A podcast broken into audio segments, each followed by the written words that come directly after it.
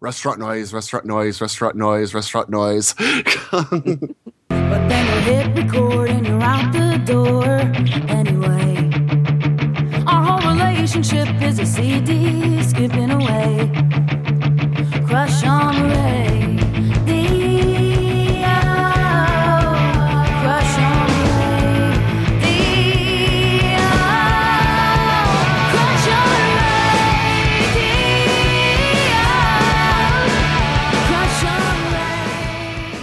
Technology sucks. Yes, yes. But you know what? I'm what? using the new earpods. Ooh, how do they sound?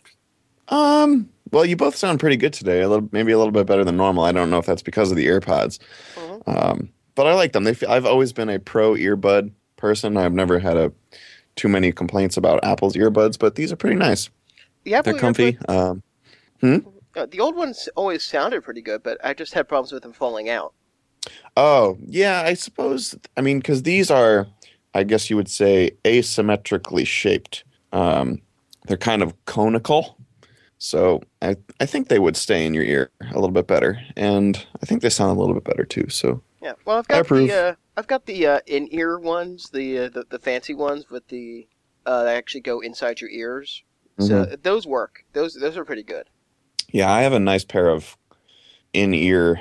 I don't know if they're in ear buds or whatever, but I forget. I forget who makes them. But I have a high high quality pair of uh, noise canceling earbuds that I use for for first listens and that sort of thing. So. Mhm. cool. I didn't know they made uh, noise canceling earbuds. I always thought that was just sort of a over ear kind of thing. Yeah, um, they came. I should really. I can't remember. I don't know if it's Eddie E T Y M I O T I C. I don't know how Etymotics. you say that. Etymotics. Etymotics, maybe. Mhm, Um, or audio, audio hyphen something. Audio Technica. Mm, I don't know. I forgot the brand, but they have they come with like three different or four different sort of foam inserts that you can um, pick from to s- pick the one that best suits your ear. Hmm. Some of them are conical shaped. Some of them are round and more foamy and stuff. Some of them feel like they're made of rubber or silicone or something. Um, those are pretty good. They have a really, really long cord, which is not the best, but Yeah, that that's kind of annoying when you get like headphones like that, where it's every once in a while it's it's useful, but usually it's just something that just ends up getting pulled on and popping them out of your ear, and you go, God damn it, and put them back in. that is the most infuriating thing. something pulls an earbud out of your ear. It's so jarring, yeah. physically and auditorially. Yeah. I ever get your earphones like caught on a doorknob. A doorknob? Yeah. I don't think so. no, that's Uh, that- oddly specific. That happens to me all the time. I'm, I'm I'll, I'll walk past the door, and next thing I know, boop, ah, my headphones. Uh, well, what I, I what I usually end up doing is well, also I'm also taller, Mhm. so I, I don't I think I just am too tall to have that happen really. But uh, a lot of times what I do is I I run the cord up my shirt. Ah, Yeah, I I I I, I always find that really uncomfortable for some reason. I think I've considered doing it while running or working out or something like that. But the iPod, I usually use the iPod, uh, the Apple earbuds for uh, physical activities uh, because they're you know cheap and I'm not worried about destroying them. So I don't know. But usually, speaking of things getting caught on things, I have a pair of shorts, cargo shorts, and they Are they The- noise canceling? they are not noise canceling shorts. Boom! Title. Let's hang it up. uh, but they have they have cargo pockets, you know, like because they're khaki shorts or whatever, and they have there's a I don't know what you call it, not like a seam, but there's there's like a we'll call it a seam in the cargo pocket, and it's at the perfect height for the knobs on my kitchen cabinets that are like under the sink. So like whenever I'm at the sink, like my shorts will invariably get caught on the knob. And you know, fine, whatever. But the thing is that if I tried to do that like on purpose, I would never be able to have the dexterity to catch my shorts seam on the knob. And yet, when left to Murphy's Law, it manages to get caught every single time. that makes that makes absolutely perfect sense to me. Yes. Yeah. Yeah, speaking of doorknobs, that happens to me with sometimes because I'll uh, uh, sometimes I'll wear like uh, those kind of cargo pants where they have the lots of pockets because pockets are handy. And yeah, and I think I I think I'm too tall to have like my headphones caught on, but I I am just tall enough to get like pockets caught on, and then it's it like almost slings me around. I'm like, ah, what the hell? Yeah. I don't know. Inanimate objects tend to disobey me on a regular basis.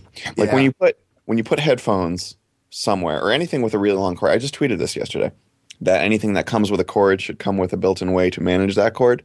And like my bass amps have like these huge cords and they're like really thick, you know. Mm. And there's no way to to manage the cord. Like it gives you like a, a slot like in the back, but there's no like hooks in there or anything. You're just supposed to like fold it up and stick it in there, but it's not going to stay in there on its own. I don't know. And then like when you have headphones and you put them somewhere, like in a drawer or something, when you take them out, the cord has always managed to twist itself into the most complex knot of all time. And you could you could not consciously choose to craft this knot yourself. And yet somehow in its lying there in the drawer for weeks or months or whatever, it has managed to create the most impossible knot of all time. Life. Mm. Don't talk to me about life. I I think maybe the objects are rising up for an like object revolution. Wasn't there a Twilight Zone episode with that as the premise? Maybe I know there's like kind of a Futurama where all of the robots did, including all of like the, you know, th- like the toaster robot or the greeting card robot and stuff like that. So But oh, Did we lose you there, Andrew? no, I'm still here. Okay, I, th- yeah, I thought it sounded like you cut off. No, I was just thinking. Okay. Hmm. Uh, maybe maybe Like we should just. time we, Oh, go on. I like this new time we have here. Oh yeah, this is this is much Feels- more convenient. It would have been better if I could have started on time, but technology. what you gonna do? yeah. Well, I think what what we can do is talk about our picks. Haha, that was a segue. Great idea. That was a segue. Damn right it was. Isn't there an Archer joke about segues? Oh, Oh no no no! Oh, there's got to be an Archer joke about segues. I think no. I think I'm thinking of a whose line is it anyway joke. Anyway, not important. Yeah. So um, who wants to who wants to take the lead on this one? I, I think Matt maybe Matt should take the lead on this one since I think you you didn't do it last week. So Okie dokie. Um, I picked the the very last Oingo Boingo album back, like well, last studio record because there was a live record afterwards. But uh, it's just called Boingo because they were kind of trying to do that with the band name as well as just call that Boingo as well. But anyway, uh, it's actually one of my all time favorite uh, Boingo records, and um, I figured I'd share it with you, even though it's hella long. And speaking of hella long, my pick was the 16 minute long co- song called Change. So let's hear a little bit of that now. growing pains, tranquilizers for the soul. Nothing ventured, nothing gained. Evolution's cruelest joke. Why is everyone upset? I once knew, but I forget. Something happened, something strange. Something it appears has changed. And hey, don't you know? We're just the writers of our time. And hey, what do you say if I show you me production. Yes. Um, but yeah, it's um, honestly, and I, and I think is kind of interesting where a lot of songs that are really long um, tend to have tend oftentimes they tend to be, I guess, long for the sake of being long. And even though I mean, change has like those restaurant noise portions in it, I I I really think the entire 16 minutes holds up. I I love love love love love this song. I mean like pretty much every song on Boingo is pretty much gold. I think the only one I don't really care for is Pedestrian Wolves and even that's pretty good. But like Change is my favorite track on the album and I like e- even when they do it live and it's only like 10 minutes long, I feel like I feel cheated. I, I I just love the hell out of Change and I mean, I think it's just interesting that it's like something a song that uh, holds up at least to me, for the full 16 minutes, which isn't something that you normally get, I think, in songs. And the the rest of the album is really, really good too, even though like again, a lot of the songs on here are long. I think the the shortest one is like four minutes, I think. And most of them are in the seven to eight minute range, I think. So Mhm. and one of the things I think is kind of interesting about this album, which is one of the one of the other reasons that I picked it, is that it's uh, like uh, in in a few interviews, and I've linked one in the uh, show notes. Uh, Danny Elfman said that um, basically he was kind of spurred on to do this record through uh, listening to Primus. Like Primus really made him like he really was digging Primus at the time. Like I think it was like this was uh 93, 94. So I think like probably like just the first couple albums, Primus It albums. would have had been the out. pork soda years, yes. Yeah. so so yeah, it's sort of like kind of cool. And I mean, and before I knew that, I didn't really notice it, even though I'd, I'd listened to Primus at the time, of course, as well. But after reading that and then listening, going back to the record and listening to it, I can actually kind of hear the Primus in there. I mean, it's not really full on like Les Claypool or anything. I mean, you're not going to get the two, you know, oh, am I listening to Oingo Boingo or am I listening to Primus? You're not going to get that or anything, but hmm. but you can kind of pick up on on there like sort of like with like you can kind of pick up on like the Pixies influence when listening to Nirvana, but you're not really going to get the two confused. So anyway, uh, what all what what what do y'all think? I'd never heard of Oingo Boingo before. I might have heard of them, but I had not heard any of their songs. Um, but I enjoyed this quite a bit, and uh, I really liked the "I Am the Walrus" cover. I thought that was very uh, well done, and like you said, Matt, I also really enjoyed "Change" and did not find its length to be uh, uh, problematic at all. And being a Rush fan, obviously, I'm no stranger to long songs. Mm. Um, but yeah, this did not feel like 16 minutes. I mean, it felt long, but it did not. While I was listening to it, I wasn't like exhausted by the end of it. Yeah. um, like I like I can be. Um, Just out of curiosity, when when you saw that I had chosen that one for the the hook, were you kind of like, oh fuck, before hearing it, like going, oh god, I've got to listen to this 16 minute long song.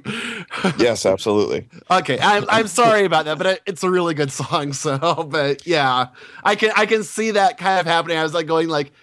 Is this kind of a dick move choosing this song?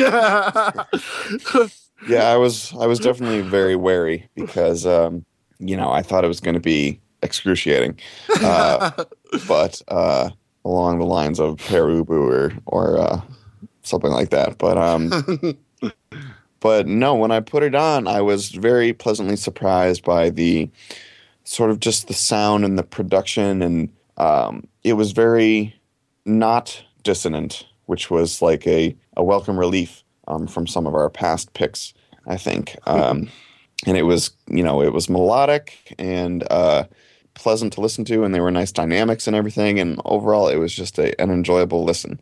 Um, so I approve. I will be listening to it again. Yay! It is um, different than pretty much all the other Boingo records. Okay. So uh, all the pretty much all of them are definitely worth checking out. Mhm. Like except I, I don't like Dark at the End of the Tunnel. That's the only one that I really like go uh, on. But um, like but otherwise, I I mean you know. I, I think that there's enough in common with Boingo that you know I think you would enjoy the other Boingo records. Yeah. But but I mean if but this is definitely a departure from them. So or Gotcha. so yeah. That's interesting. I think that, um, or rather, rather than cut what I think, um, you said that Primus was an influence, but I think I just read on Wikipedia before we started recording that Danny Elfman was big into the Beatles at this time. That too, yeah. I mean, and I think I, I think tell you the truth, I think he's always been big into the Beatles, but but I think that kind of came to the fore a little bit. And I know that he said that the in in the interview I linked, he, he said that the uh, uh, Walrus cover was kind of spontaneous. So Cool. Yeah, I didn't detect too many. Um, I didn't detect the Primus on my first listen, but I'll have to listen for that in future listens. Is there a song in particular that feels primacy?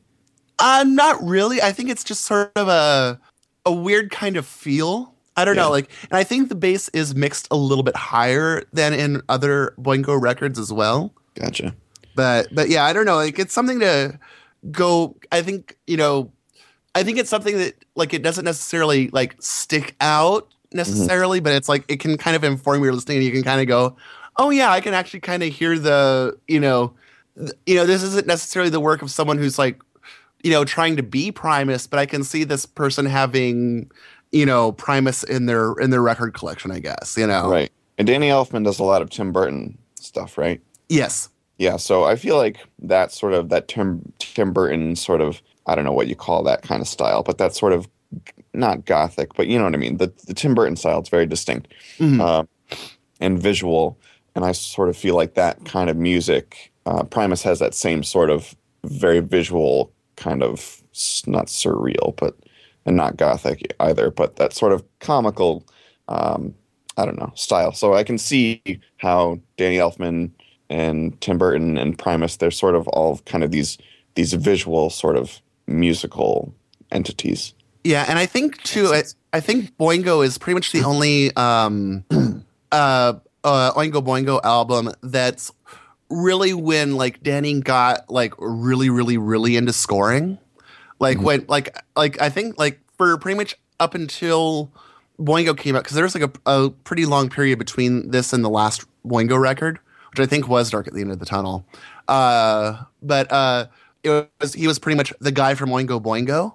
But when Boingo came out, he was pretty much the guy who does those movie scores. I think Yeah. you know, at least in the the public consciousness. Right. Okay. Um, Sorry, Rich. no, no, no, no. That's all right. Interesting conversation. Um, I actually I do like Oingo Boingo, and I already had this record, so uh, that made life easier. Um, this is not my favorite Oingo Boingo record, though. Um, but before I go into that, I want to say that my pick next week is actually going to be uh, Brian Eno's Thursday Afternoon, which is uh, an hour and uh, 13 minutes. So uh, you might want to start listening to that one early. No, I'm kidding. um, Find a hook on that one. I will. Then what do you say? No. Um, so um, I mean, it's good. I like this album. It's not. It's not my favorite Oingo Boingo album because for me, Oingo Boingo is really all about the horns. And I mean, all my favorite Oingo Boingo songs have the horns in some form. hmm And the only song on this that has horns is the "I Am the Walrus" cover, which is also my favorite track on the on the album. Yeah. Well, I mean, like Insanity has the horns in the beginning and stuff too. I mean, they're they're more of a textural thing than a uh, front and center kind of thing, like on the other Oingo Boingo records. But, and that is a fair cop. I, I thought that was uh, that was just string, like really low strings on the uh, opening of Insanity. Oh, I don't know. I always thought it was like um, like bari sax kind of stuff. But I don't it- know. It, it, it, it sounds to me like you know, like it's orchestral, and, and you know, I, I don't have any problem with strings. Um, but know, and Change is a very good song. It is, uh, it, it does work. I do like the heck out of it. So, but like I said, uh, I really do prefer just when they the horn ver- stuff with the horns. Um, my favorite Oingo Boingo record is probably, um, Boingo, Boingo. Yeah, I yeah the one that's uh, that was another one where they were attempting to drop the Oingo on their band name, and but ended up so it's like it says Oingo in really little letters and then Boingo in bigger letters, and the name of the album is B O I dash N G O, and I love that record a lot too. So Yeah. I actually got like dissed for saying that that was one of the, the best Boingo records. Someone's was like, if you say that, like you know, you know, your your uh, your opinion is suspect. I think I, they accused me of liking Total Devo as well. Wow, that's that that's harsh, man. Um, but uh, it's it's good coming back to this because it's not a- it's not a, a Boingo record I put on very much. In fact, I don't really put on Oingo Boingo too much, despite the fact that I do like the heck out of them. Um, in fact, weirdly enough, usually I gravitate towards Only a Lad if I ever put on Oingo Boingo, which is also a very fine record. Don't get me wrong. Mm-hmm. I, I always call that their like early XTC phase because it really reminds me of the first couple like XTC records just with horns swapped out for keyboards. I guess I, I could see that. But I mean, this might be a good uh, say, good thing to come back to as a topic. But it's it's interesting how the sound the the change in sound with the orchestral things. It, it probably has it, it almost certainly has something to do with the fact that uh, Elfman was doing his musical scores by then, um, which are always. Or at least ever since he started working with, uh, ever since post Pee Wee's uh, Big Adventure or whatever it was, it's all you know big dramatic strings and stuff. So Mhm. And Wait, did you, did you just kind of like side sideways diss Pee Wee? no, no, no. I I am I grew up with Pee Wee's Playhouse. Don't don't don't don't don't don't don't assume I'm gonna diss Pee Wee Herman. That's good because I'd have to I'd have to cut you. Yeah. I mean, for the love of God, Pee Wee, Pee Wee's Playhouse is probably, probably has a major influence on the music I like today because Mark Mothersbaugh did the theme music, the Residents contributed music to the to the show. I mean, it's it's just a perfect storm. So, um, yeah, uh, Boingo.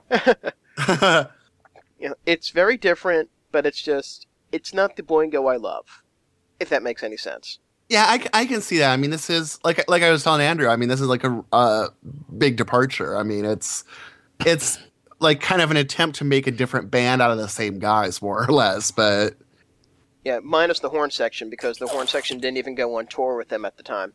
So that's where I stand on uh, on Boingo. Good record. I just wish it had the horns more.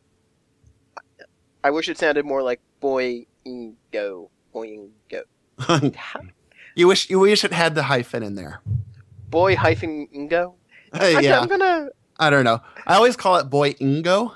yeah, I'm just gonna have to smack Danny Elfman if I ever meet him for for two reasons. One, because of that album title, and two, because he doesn't want to get back with the band for at least something. Well, I thought it was because he was it was making him deaf, is what I'd heard. Yeah, but there you can mitigate that. Just get yourself like in-ear monitors and turn it and make sure the volume is not too stupid high. Yeah, that's that's that's true too. You know, don't tell me those orchestras don't get loud too. Yeah, yeah, So that that's where I stand on that. yeah. I mean, even if he didn't get back with you know Boingo, like which would s- suck, but I mean, I, I'd I, I'd be happy if he just did another pop record. Mm-hmm. We'll see. I actually find the uh, the uh, Danny Elfman solo album from the from the uh, period, which is really just an Oingo Boingo album under a different name, to be kind of disappointing. That's true too. I like, uh, like aside from like gratitude, most of those songs were you can kind of tell that they were left off of Boingo records for a reason. Yeah, I think we're. I think it's. I think we should move on now because we got. yeah, it's been almost a half an hour of talking about Oingo Boingo and uh, cargo shorts. Best episode ever. It's not bad. Yeah. So I guess This I'll is our- take. Oh, this is on. the one we're winning the Emmy for, or whatever it is that the we get podcasty. podcast awards. Yeah. yeah. yeah. Uh, can I take the next one if that's cool? Sure. All right. Uh, Go for it. okay. Uh, my pick this week is the album uh, "Rust Never Sleeps" by Neil Young, which uh, was one Matt didn't have to download, but. uh, I had it too. oh, really? Oh, that Mhm. makes life so much easier. Uh, yeah, "Rust Never Sleeps" is probably my absolute favorite Neil Young album. Um, it's one of those rare albums that every song on it is amazing, and um, oh, let's just let's just hear a little bit of uh, of the uh, the album closer. Actually, I can never get it. I can never get this uh, straight. Is the album closer "Hey Hey My My" or "My"? Yeah, "Hey Hey My My" into the black. King is gone, but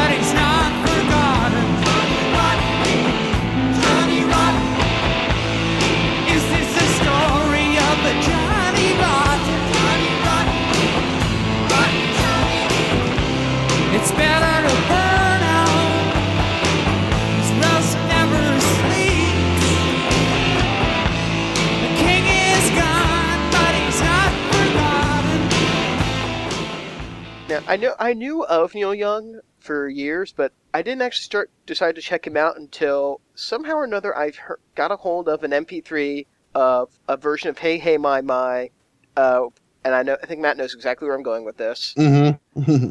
uh, featuring Neil Young and Devo. I'm like, what the hell?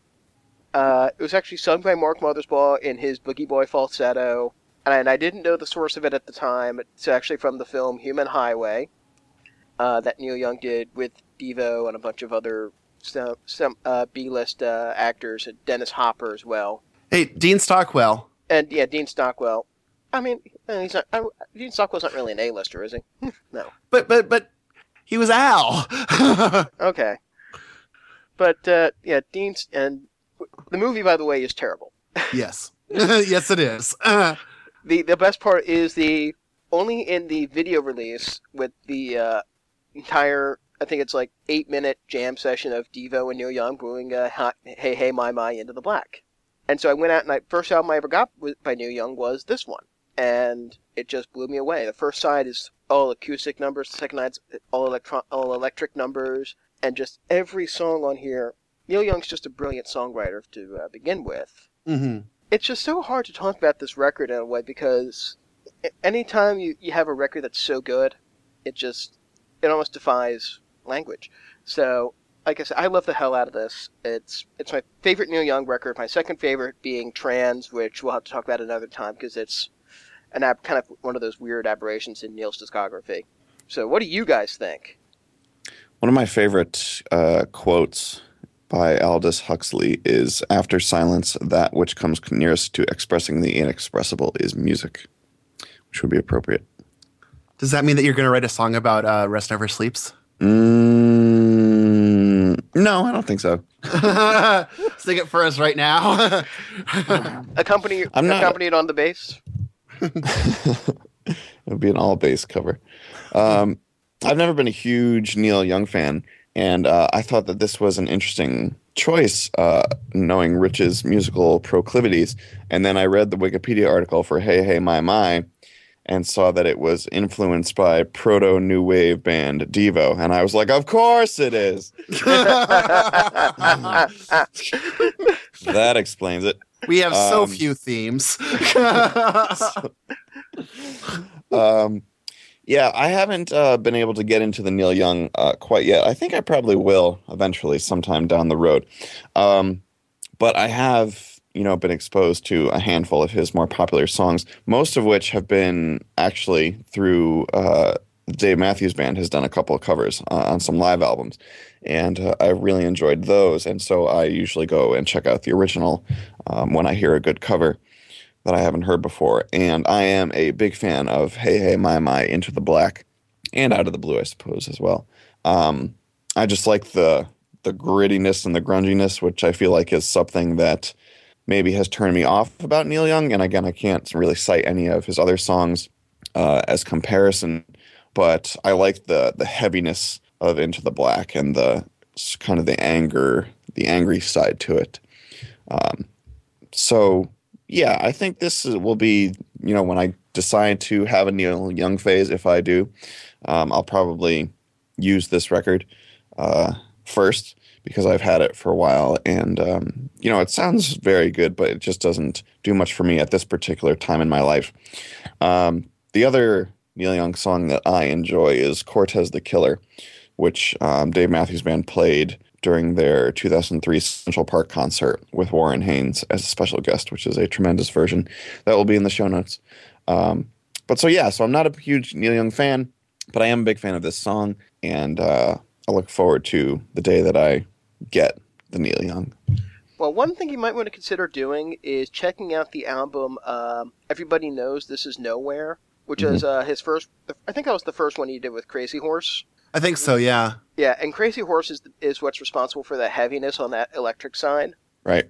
Um, so that's that'll probably be a good entry point into the heavier Neil Young. Uh, as for the not so heavy Neil Young, yeah, the uh, the acoustic side of this is probably is the best entry point, I think, because it's just, I mean, you can't Yeah, listen so- to a song like, uh, well, Powderfinger is on the electric side. Um, so let's see here, yeah, Uh, Thresher? Thrasher, yeah, that's probably one of the best uh, slow acoustic numbers of Neil's, uh, in, in my opinion, of Neil Young. So definitely take a take some time and give that one a, a play too. Yeah. Looking at the track listing for Everybody Knows This Is Nowhere, I am familiar with Cinnamon Girl and Down by the River. So, Yeah, there you go. Yeah, actually, as I I, uh, I was gonna say in my part too that like of of the non-trans albums, like uh, everybody knows is probably my favorite, but it, I mean like uh, Rust Never Sleeps is a real close one too. So Anything else? You have anything else to say about Rust Never Sleeps, Matt? oh, I was I wasn't sure if, if Andrew was done or not. So Oh, I- okay. I, didn't want to just you know barge in and, and steamroller him like I do you sometimes. How nice. but yeah, no, I I I love this record. Um and yeah, I mean I do like the electric side better.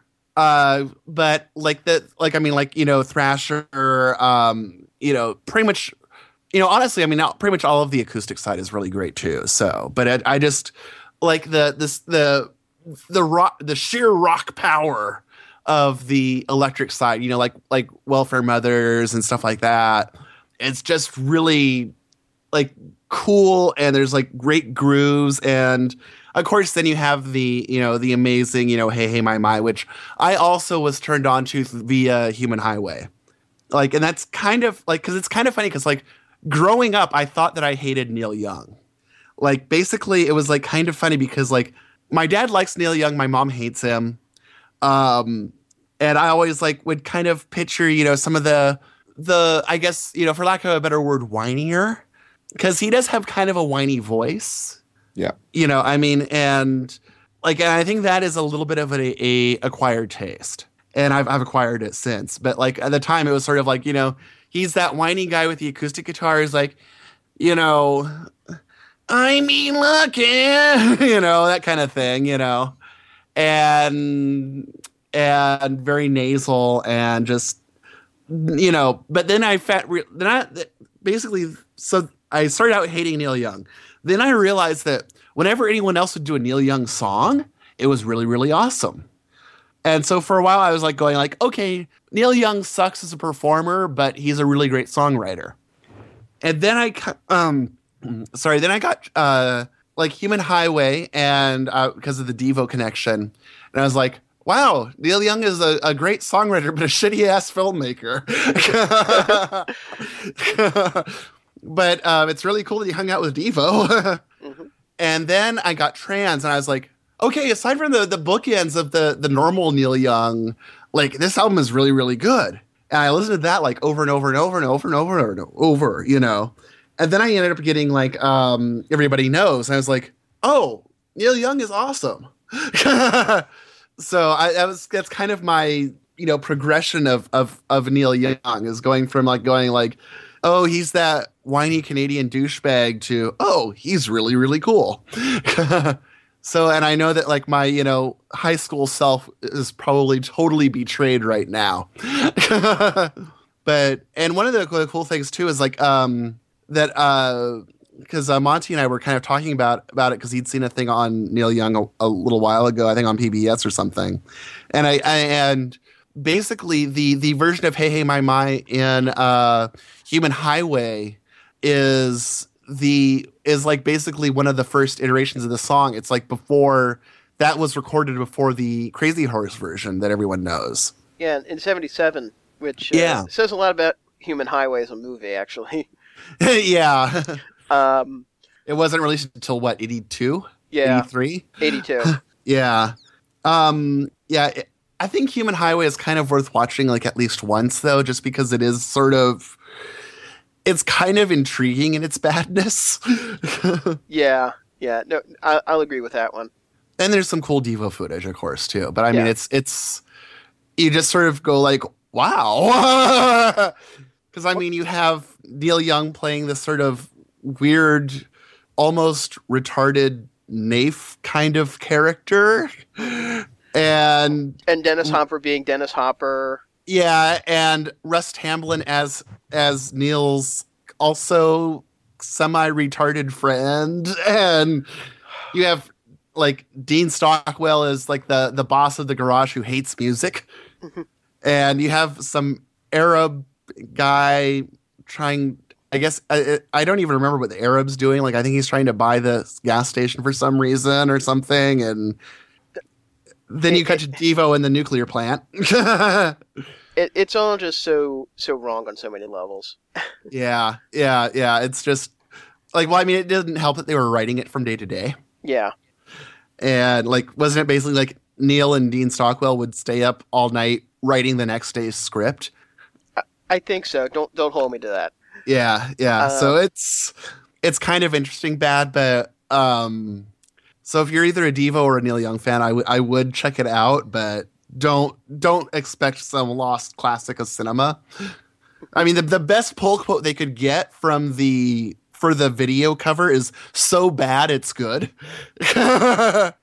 Says it all. Says it all. Oh, yeah.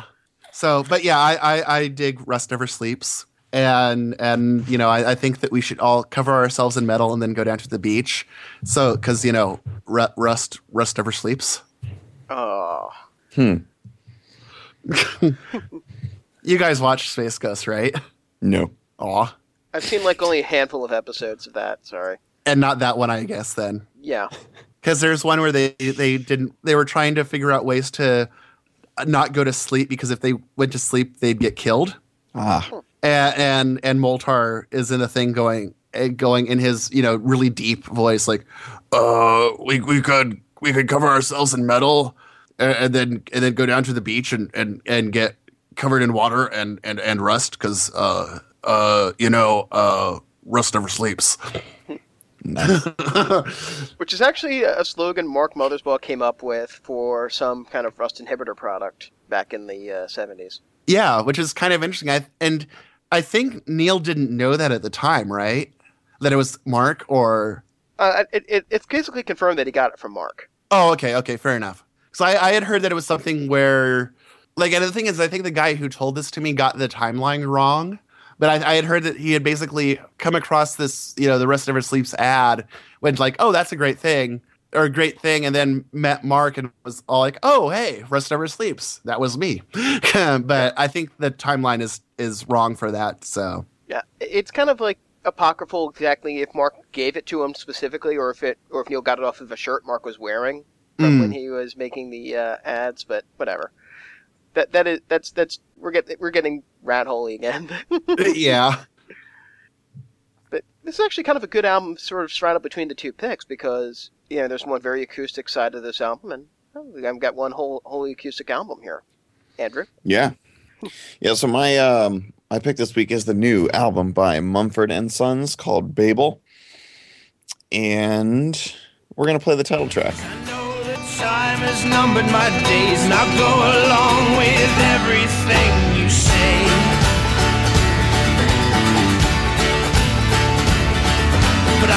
Home laughing, look at me now. The walls of my town, they come crumbling down.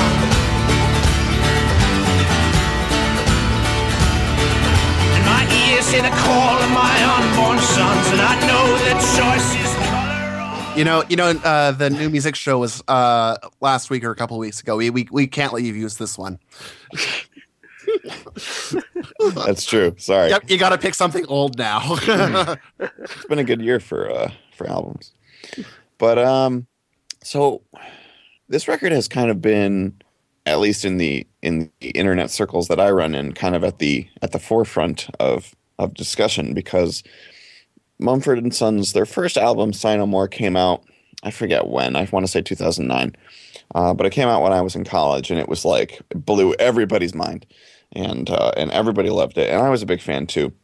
Um, I think I like several people I know played it overplayed it uh, to death so I played it nonstop for a while and then uh, got burned out on it and uh, didn't then subsequently stopped listening to it. And they took a little I think I want to feel like uh, a long time to come out with their with their second album. Uh, I guess it would be about three years. And it finally came out and obviously very highly anticipated. And uh, it's kind of exactly the same as their first record is what everybody is saying.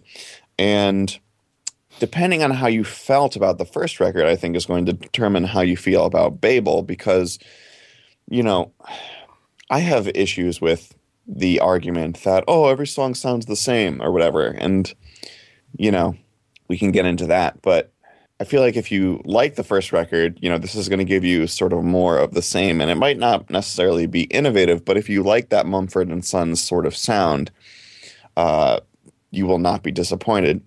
And just because it's not a total, you know, reinvention, um, you know, doesn't make it necessarily a bad record. I guess maybe because there were three years in between, and then we kind of got Sigh No More Part Two in some ways.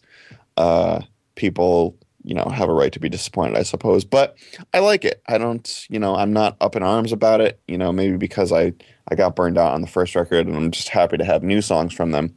Uh but yeah so i'm i'm in the pro babel camp. I think it's a, a good record. I like their their sort of blue grassy folksy british uh whole you know identity. And um, I don't know. I'm a fan. I haven't actually really gotten to know the entire record yet, but you know, the first half, uh, I'm a fan of uh, Babel, the title track, and I like the single.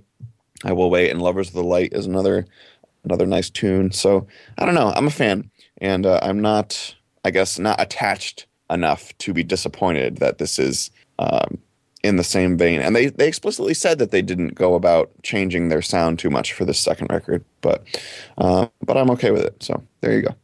Well, um, let me tell you a little story. Um, no, no, no, no, no. Don't- It's don't- a story about a record that sucks. No, No, no, no, no, no, no, no, no, no, no. Don't, don't panic here. Don't panic. I knew you guys weren't going to like this one. I, I, I did actually, but I'll, Oh, I'll I- let. That's good. Yeah. Well, uh, in 2008, I moved uh, to West Philadelphia, Born and and raised. oh, we are so done.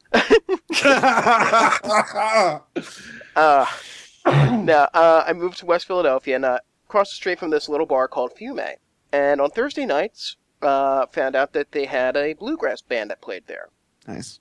And I'd only seen them play twice, unfortunately, in the four years I lived out there. But, um, but both times I saw them, they were just really, really fun. So, I mean, I don't know jack shit about bluegrass. I just know what I like. hmm So, uh, check this out. I mean, I'd heard of Mumford and Sons, but I didn't really know anything about them. So, giving this a listen was a surprise.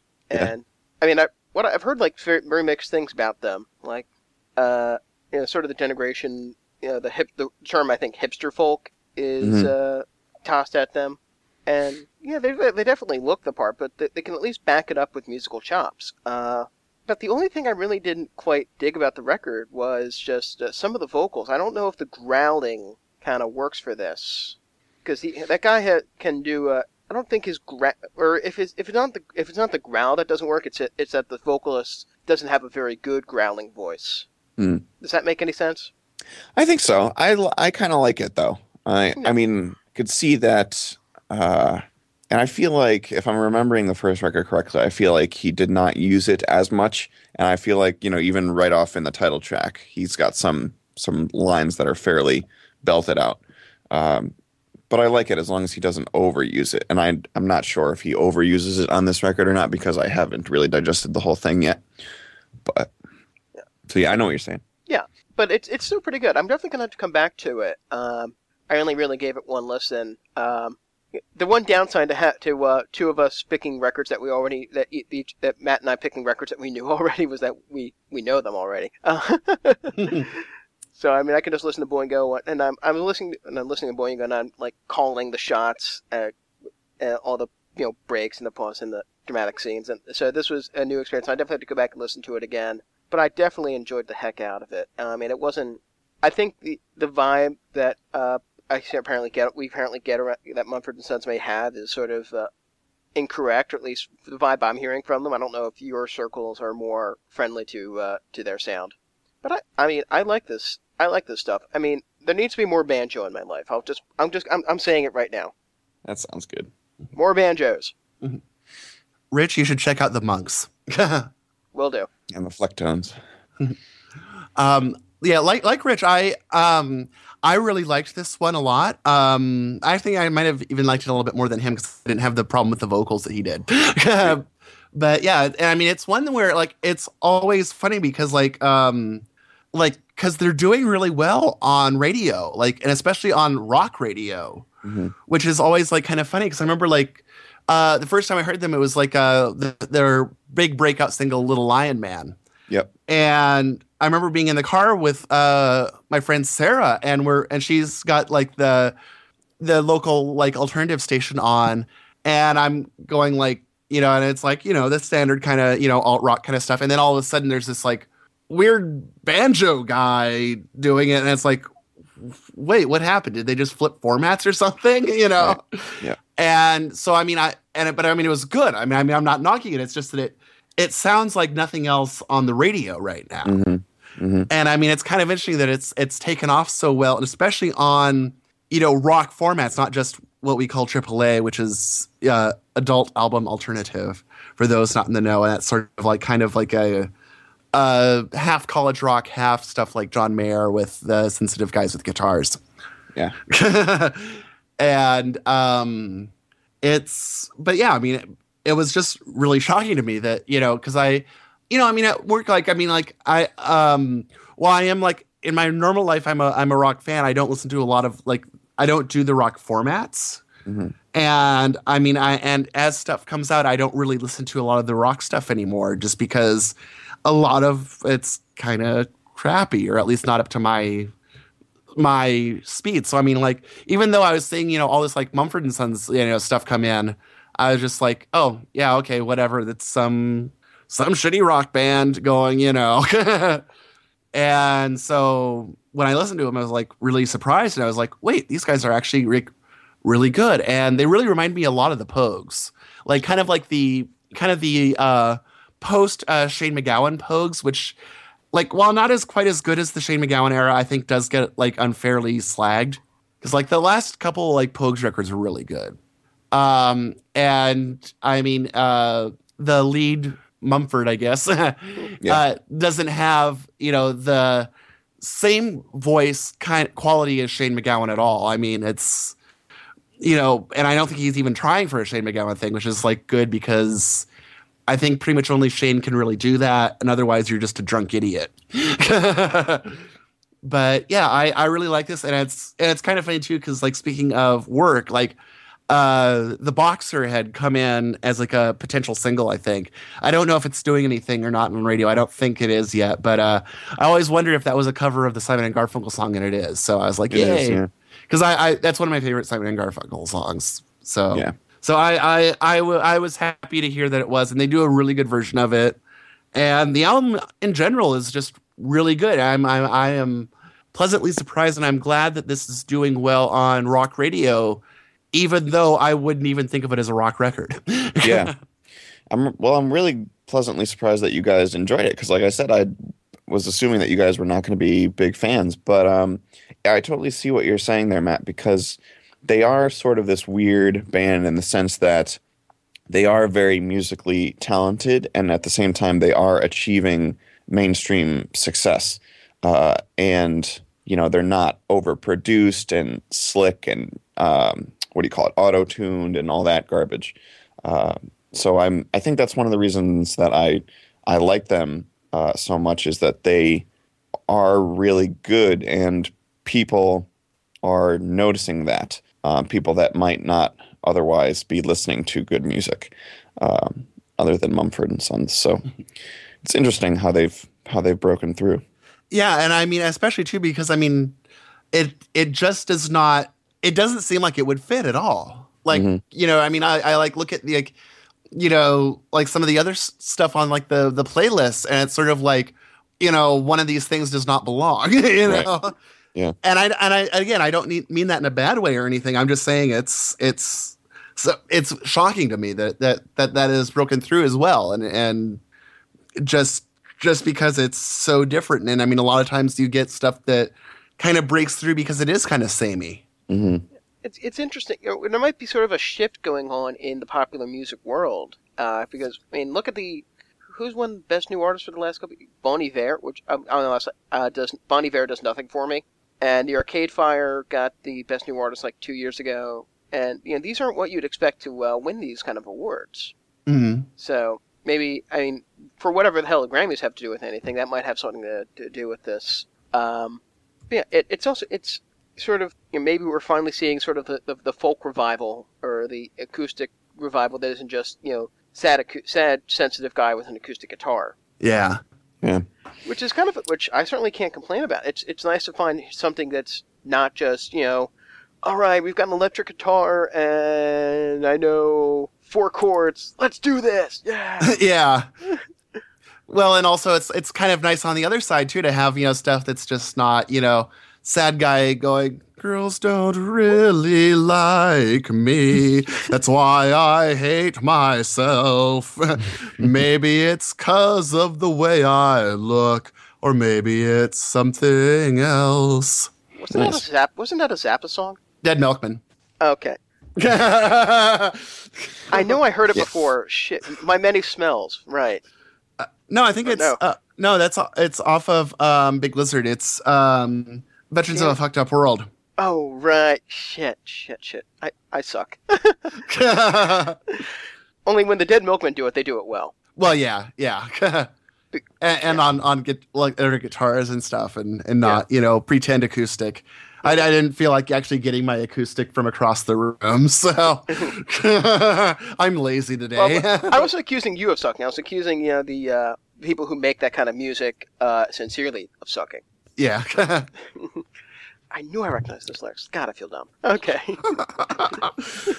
Yeah, I'm looking at the uh, the Wikipedia page for the Grammy Award for Best New Artist. I'll throw that into the robot for you guys. Um, I think there is a sort of swinging of the pendulum back toward uh, musical integrity, kind of, because like you look at um, in 2011, I remember last year this was a big deal for me uh, personally that Esperanza Spalding won over Justin Bieber and you know Drake and that sort of thing.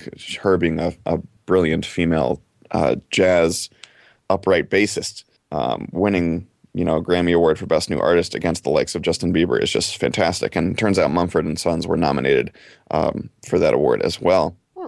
And then this year, I guess Bon Iver uh, got it over Nicki Minaj and Skrillex and J. Cole and the band Perry, none of which I'm very familiar with, but um, and I'm not very familiar with Bon Iver either, but I know a lot of my uh, musically inclined uh, friends on the internet are big into the Bon Iver. So I guess I mean there could be a uh, a shift back towards things that are musically satisfying and not quite as overproduced and you know just mindless. yeah, this. I'm actually looking at this list. and I'm going, oh my, how the hell did Evanescence actually get an award for Best New Artist? They were ter- they've never been good. Yeah. I, I do like that Fountains of Wayne was nominated because uh, they'd been around for about ten years before the before their uh, 2004 nomination for Best New Artist. Hootie and like the their fourth Blowfish record. won? Hootie and the Blowfish got Best New Artist. Ugh. What the hell? I like that LeAnn Rimes won over uh, Garbage. neither one of those do anything for me. Oh, I love Garbage. I, I think they're a great band. Mm. But yeah, it just sort of. Oh, Tracy Chapman won over Rick Astley. there, there's some like some of these that I'm like kind of surprised at just because like some of them are like just sort of like this like total like shit heap and you're just sort of like wow none of these should have won I'm, I just scrolled all the way up. Bob Newhart actually got a Best New Artist. Bob Newhart? That Bob Newhart? That Bob oh Newhart? well that was actually yeah that was um actually it's partly because that was like one of the first of the nightclub comedy records that was like sort of like a stand-up record Oh wow. That that's a, that was just that's I just I didn't expect to see that name there. That's all. Bob yeah but yeah i mean it, it- that's that's actually what's what's going on there is that it's sort of uh that was kind of you know one of the the breakout you know stand-up records and that was sort of like oh wait we can we can do this you know A Taste of Honey beat the Cars and Elvis Costello in '79. More proof that the Wow. Grammys are useless. yeah Okay. I like that. I, I, I not a not a not necessarily a knock, but I like in 1980. Uh, even though they lost, uh, the Blues Brothers were nominated. A so true but Briefcase Full of Blues is a great album. oh yeah, yeah, yeah. I, I'm I'm not really knocking it too much, but I just think it's kind of funny that you know, uh, uh you know, two guys from SNL. So unless we want to keep talking about this, I kind of had. I think the uh, the uh, the, the uh, discussions early kind of set up a great topic that's sort of an extension of what we talked about last week, of you know artists changing their style. Hmm. Does that sound like something worth talking about, or you can? Sure, why not? Okay, Andrew. Well, if, if we shut you down, we don't really have a show, do we? We, We go- got an hour in the can. That's pretty good. Um, no, I can do that. All right. um, because like at least it's interesting because you know we're talking about uh, two. We have two albums here where the artist totally changed their style multiple times, at least at least once. Boingo Boingo and uh, uh, Neil Young. In fact, Neil Young's reinvented himself how many fucking times? Uh, but um, yeah, and then you got Mumford and Sons, whose second album is really just a refinement of what they're doing before. So hmm I mean, I I'm totally in favor of artists evolving their style and shifting their style and, and, and trying something new. But I mean, it's it's it's hard to do though because you gotta it's it's hard to make that stylistic shift and uh, and do something that's still gonna impress you, the fan, because you fell in love with it for a different reason, right? I think it's I think it can be, but I mean I've also had like bands where I'm sad that they haven't evolved. Like Yeah. uh, oh, when yeah. I was when I was in high school, like I like like my senior year of high school, I think it was or no, I guess junior year whatever. Um, the, I really liked the Real Big Fish album, which totally dates me. Turn off the radio. I mean, I thought it like I thought it was a really great record. And then when their second album came out, I liked that too, but it was really kind of more of the same.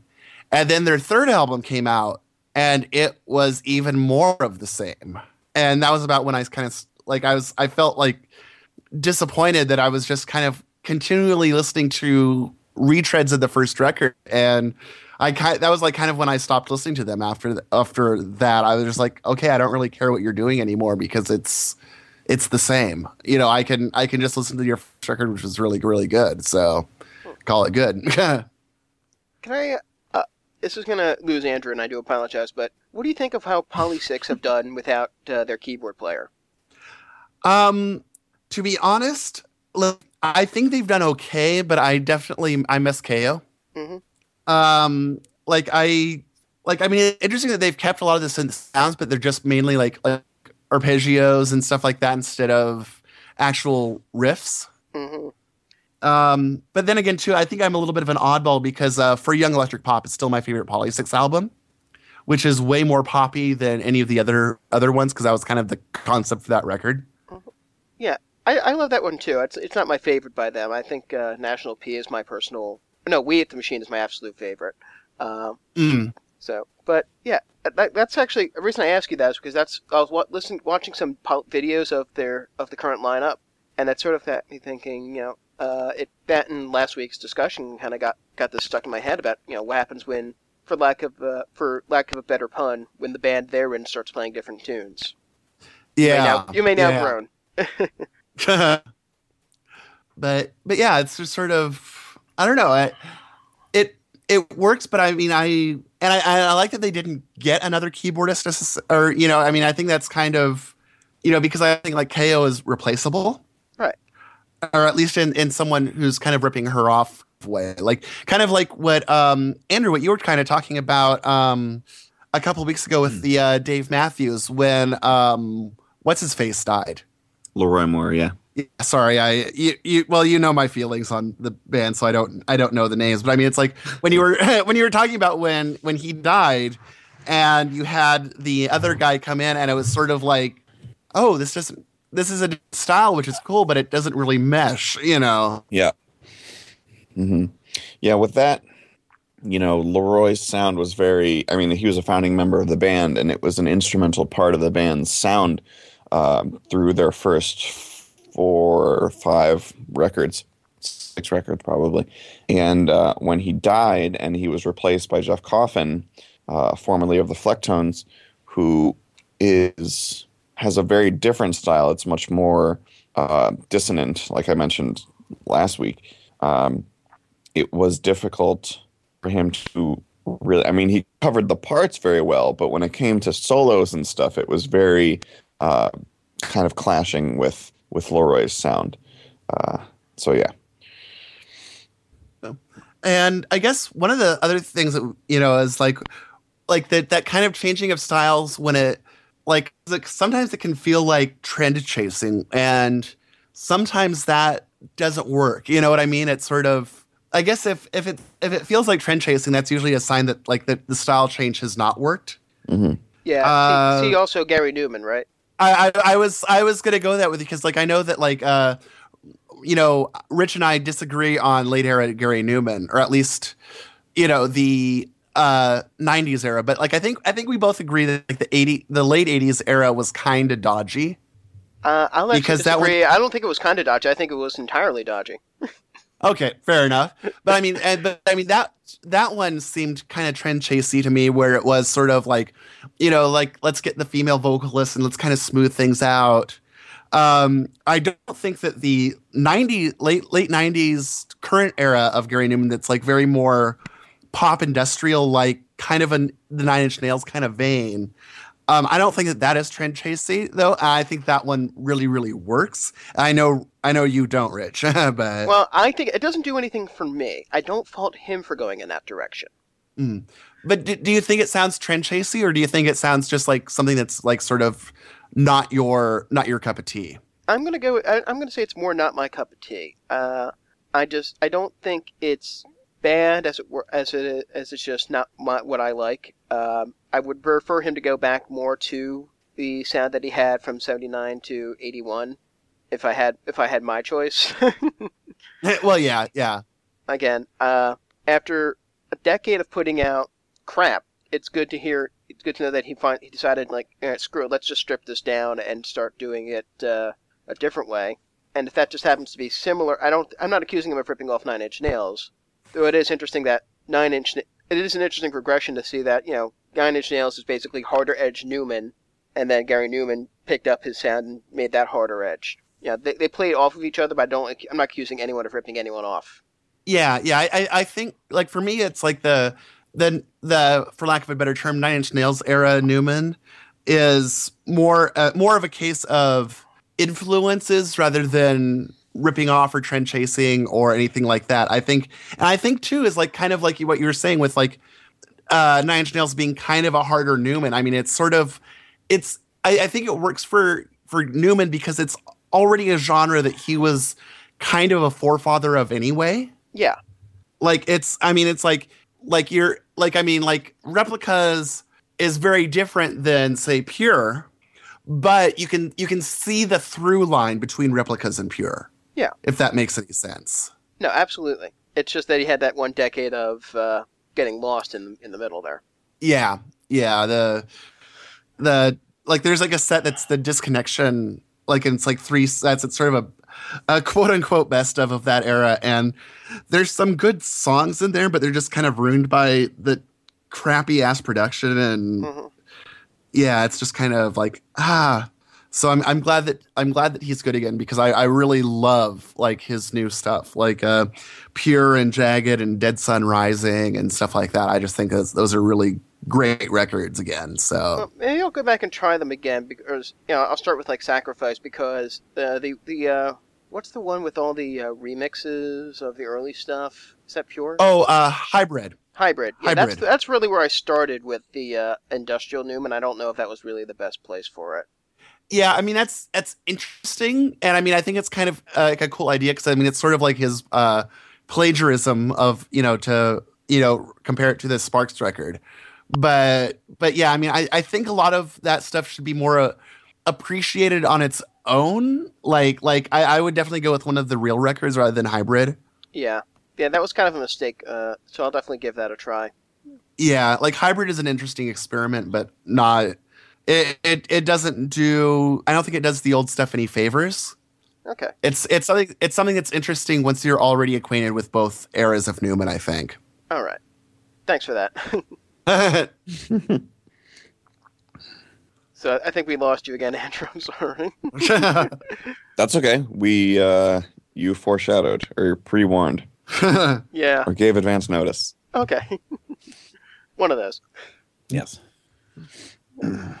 I mean, what do you guys think about like say like Elvis Costello too? Like, because he's another one who's really kind of changed his style like quite a bit from album to album and kind of morphed. I know nothing of Elvis Costello. Oh, Oh, I, I was no. hoping. Oh, we're, we're, Uh. we're gonna have to fix that, Andrew. Yeah. Wasn't he in Austin Powers one time? Yeah. yes. with yes. Burt he- Bacharach. but uh, no, that's that's that's not purely typical. You do me a favor when you have a chance, just go out and get the album by any means you prefer. Uh, would you say this, This year's model? Yeah, this year's Yeah. model, and listen to it. Listen to it in your car specifically. Okay. yeah. That Yeah. that is an amazing record. Yeah, you cannot you cannot go wrong. I'm gonna Wikipedia that right now. I guarantee you'll know at least one song on there. Probably. Look at the track listing. Hmm. Yeah, maybe. So, Yeah, um, I, I could have sworn that you'd be an Elvis fan. I that's why I threw that one out there is to bring you back into the fold instead of talking about nerd ants no one cares about. I uh never have gotten have not yet I have yet to get into the Elvis Costello. I only fairly recently got into him, and I'll be honest, I don't really go past King of America uh, for him. I do mean to check out um, what's the album that came out after Momofuku. Oh, um, um, um, um, um, is that Complicated Shadows? It's one of the country ones, isn't it? Yeah, it's one of the country ones. Yeah. Oh, I think it's uh, uh Secret Profane and Sugarcane. Yeah, that's the one. It has, which is a great title. Yes. So, And the one that he did with Allen Toussaint is really good too. yeah, so I heard. Uh, like I Yeah. said, I, I just yeah, I, I for some reason I just stop at. Actually, no, I have Spike, so it's my is it Mighty Like a Rose where I stop? No, yeah, Spike is where I stop for some reason. Mm. Yeah, I didn't really care for Spike, aside from like uh, Veronica, which is an amazing and gorgeous and sad song. Oh yeah, yeah. Add that to your list too, Andrew. Just go look up the song Veronica on YouTube. Yeah, it's it's uh, co-written with uh, Paul McCartney. Oh, formerly of the Beatles. Yeah, yeah, yeah, and and Wings. he was the guy in Wings too. Yeah. Really? I didn't know that. No, I'm kidding. yeah, yeah, yeah, yeah. He was the best one. I, now I need to go My watch the favorite co- wing. Yeah. I need to go watch the coming up video again because that's a great video. that is, yeah. And and Paul McCartney does a scarily good, um, scarily good Ron Ron Mael? Mael. Yeah. Yeah.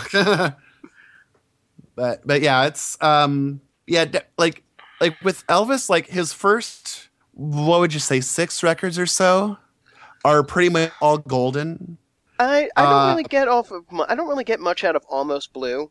Oh, I like that one. Um I'm not I I'm think not a huge like- traditional country fan, so I, I am so I I that's why I I really dig that one. yeah, I don't So I guess him I guess putting that one out. depends on your country. Yeah, I, I What? don't fault him for I don't fault him for putting it out. I don't have a problem with it. I, I think it's I I have it. it Just it doesn't really do anything for me. Fair enough. Yeah. Yeah. Um, and then like after about after Blood and Chocolate, to me, it gets really. There's some albums to pick up, some albums to avoid. I like I love the hell out of Blood and Chocolate though. I do too. I do too. Blood and Chocolate is like the last like like consistently really awesome one. I think for me. Yeah, I kind of have trouble getting into Imperial Bedroom as well. Oh, I, I we can't be friends anymore. I'm sorry. I I love Imperial Bedroom. That's that. It's like I think for me, like my three favorites of of Elvis are uh, this year's model, Imperial Bedroom, and Blood and Chocolate. I'm gonna say this year's model, Armed Forces and uh, and Trust actually. Mm. Yeah, I have a friend who swears by Get Happy too. So Oh, Get Happy you is know- Get Happy is totally my fourth. yeah. Um, but yeah, but I mean, like basically any of those, any of the attractions records really are pretty much uh, definitely worth checking out. And then afterwards, definitely, I, I'd say get get advice after after that because like Yeah. I'd I'd hate for you to start with like North. Did you even get North, Rich? No, because like I said, the only new album I have, That- I have, uh, there's a gap in my collection that goes from uh, Spike to Momofuku. Ah, like some of the like Delivery Man and those ones are pretty good. Um, but North was the one that he made. I think it was like right after he married Diana Krall, and it's very Diana Crawley, and I don't really care for Diana Krall that much. And and Elvis is not really good at that style anyway. So no, And it's it. I think I've listened to it like once or twice. yeah, so so no, so don't so get no. North. no North. Okay. um, well, I got rattling. Yeah. I don't know. Do you have any experience to stand like a band other than Dave Matthews, uh, Andrew, that changed their style for you, like or not like? Other than Dave Matthews, um, well, the one that comes to mind probably is Rush because they had their, and I talked about this in the during the Rush episode, but they had their because of their long-lasting career, you know, working on forty years or whatever it is. Um, they've gone through significant style changes in different periods. The most notable, probably, and probably the most infamous, being their '80s synthetic uh, sound uh, where the keyboards became much more prominent than the guitars and all that sort of thing. And, you know, I wasn't around at the time to experience that uh, as a Rush fan in the moment. But looking at it in retrospect, and even I feel this way about uh, the weaker Dave Matthews Band records now, is that they are, now that I've gotten some distance from them, they are interesting uh, in their own right, and they have uh, and on their own merits, or even on their lack of merits. Um, Burn. yeah, and it's it's just hello. Hello. Hi, hi, we're there here. we go. Sorry, I think my my iPhone my uh, headphones got unplugged for a second. Oh. Um, and I think that uh, you know with Rush, I have the advantage because I was not you know a Rush fan from the very beginning because I wasn't alive, so I wasn't you know a huge fan of their first records, and then they changed styles into this more 80s synthetic keyboard driven sound. And I was like what the hell? Where's the Cygnus X1 and and everything? Um, so looking as looking back on the entire discography, I can really see the distinctions because in the moment it's really hard to know what you're seeing. Like Rush fans didn't know that this was just going to be a phase and that they were going to swing back to the rock side. You know, in the '90s, they were probably kind of freaking out because you don't know how long is this going to last. This change, and we fear change. um, but you know, being a fan now, I can look back and I can see, okay, this is these are the years of the progressive period. This is these are the years of the the 80s rush. These are the years of the alternative rush and so on and so forth. And with Dave, it's more um, you know, there are some fairly crappy records by Dave Matthews Band fan standards. I know they're all crappy for you guys. but- the uh, but um, you know I can go back and listen to Stand Up uh, 2005, which was just a steaming pile of garbage compared to um, you know their other records. And I don't put it on very often, obviously, because there's so much better DMB to listen to. But I can put it on once in a while and just be like, wow, this is a very interesting. This represents a very interesting period uh, for the band. So I guess for me, dealing with stylistic changes, you know, obviously, if it's a stylistic change for the better, you know, I'm all for that. Um, you know, the Beatles going from straightforward pop songs to more psychedelic stuff on Sgt. Pepper's, you know, is obviously a a positive example of a stylistic change. You know, and it shows when it shows musical maturity, it's obviously a good thing. But, you know, when it sucks, I guess the only thing you can really do is kind of work on detaching yourself emotionally and just looking at it objectively as in what does this represent uh, for the band uh, in its history and just kind of let that speak for itself and appreciate it just for what it is and try not to be too upset that it's not something that you necessarily love. That works. Mm. Yeah, yeah, I think I can kind of relate with that in like uh, XTC's uh, Mummer album because that's easily their worst album, and it actually is the only XTC album to come out on my birthday. Ow, that's a hell of a birthday gift. yeah, happy third birthday, Matt. Here's our shittiest record. um, but it, but you can, but it, like like you say though, I mean, you can listen to it. And I mean, it's interesting because I mean, like they'd just stopped touring because Andy had his like nervous breakdown on stage, and like Terry Chambers, their amazing drummer, left the band after recording two songs uh, for that record. And so, I mean, you you there is a lot of like interesting like tumult in the band, so you can kind of approach it from that standpoint. But it's still kind of a shitty record. Yeah, I Primus is another example.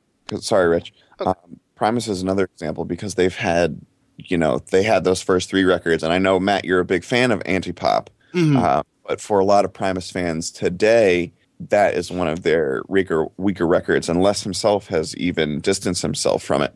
Um, but and again, if you were a fan of Primus in 2000, if you had been a fan since the beginning, or even if you haven't and you and you just really love the first three records or four records, um, and then they came out with the Brown album, and then they came out with Antipop.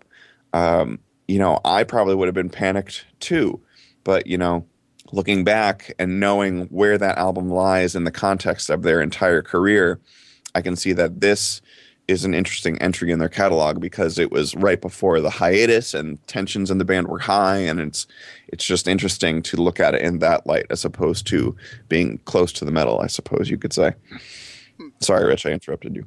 That's okay. I was, I, I just, I'm, I'm going back to. Uh, I know you've heard Matt and I mention Total Devo, uh, so, uh, which is sort of Devo goes. I've, I've sort of described it to people as Devo goes to Pesh Mode, except that Depeche Mode at the time was making good music, and yeah, it, yeah, it's yeah, it came to mind when you're talking about the 2005 Dave Matthews Band record, whose title I missed. I'm sorry. Uh, I'm sorry, you broke up shit. there. Stand up. Okay. Yeah. And All I heard was like piece of shit, and I was like, oh, uh, Oh, that how, makes sense. how, yeah, uh, truth Yeah. in advertising. Yeah, so you know, Total Devo was the just. I still find myself. I can listen to it, and I still I find some positive, some good moments in it. I don't know if you do, Matt.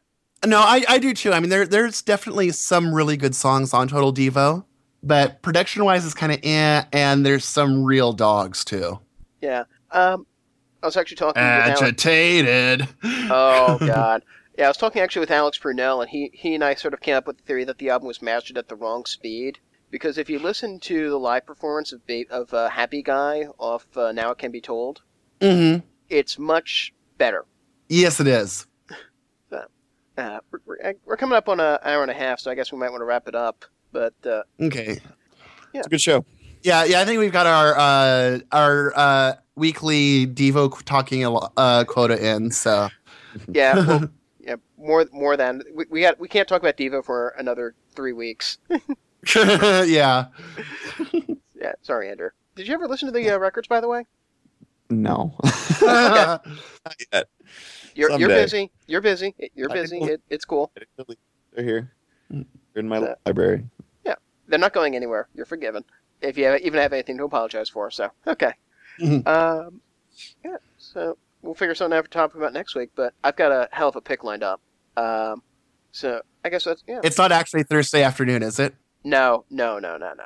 Okay. Because I, It's, I uh, wouldn't have to download it. So It's uh, it's actually it's Discreet Music, so you only have to put up for with 36 minutes. I'm kidding, uh, still. um, now you'll find out soon. Um, so where can we find each other? online. Can you be more specifically specific? Specifically, AndrewMarvin.net. AndrewMarvin.net or at Andrew Marvin on Twitter. uh, kittysneezes.com, where I, I, I just want to plug an interview that I'm really proud of with uh, Dave Hughes, who's the creator of this really awesome show on Adult Swim called Off the Air. Um, like all of the episodes are online on the Adult Swim site, so check those out and then go check out the interview. Okay. And I'm sanspoint.com, sanspoint on Twitter. And of course, we are Crush on Radio. You can find us on at crushonradio.com. Find us on iTunes. Find us on the Twitter at Crush on Radio. Follow us, love us, share us, and Eat leave us. a yes, and leave a very positive. wow. and leave a, and leave some reviews on iTunes for us, please. We love you. My We're going goodness. to hell. Uh, as if we weren't already. So, nice talking with you guys as always. yep. Likewise. Yeah. Ditto. Same time. Same time next week. Sounds good. Same bat Alright. time, same bat channel. Bye bye. Bye bye.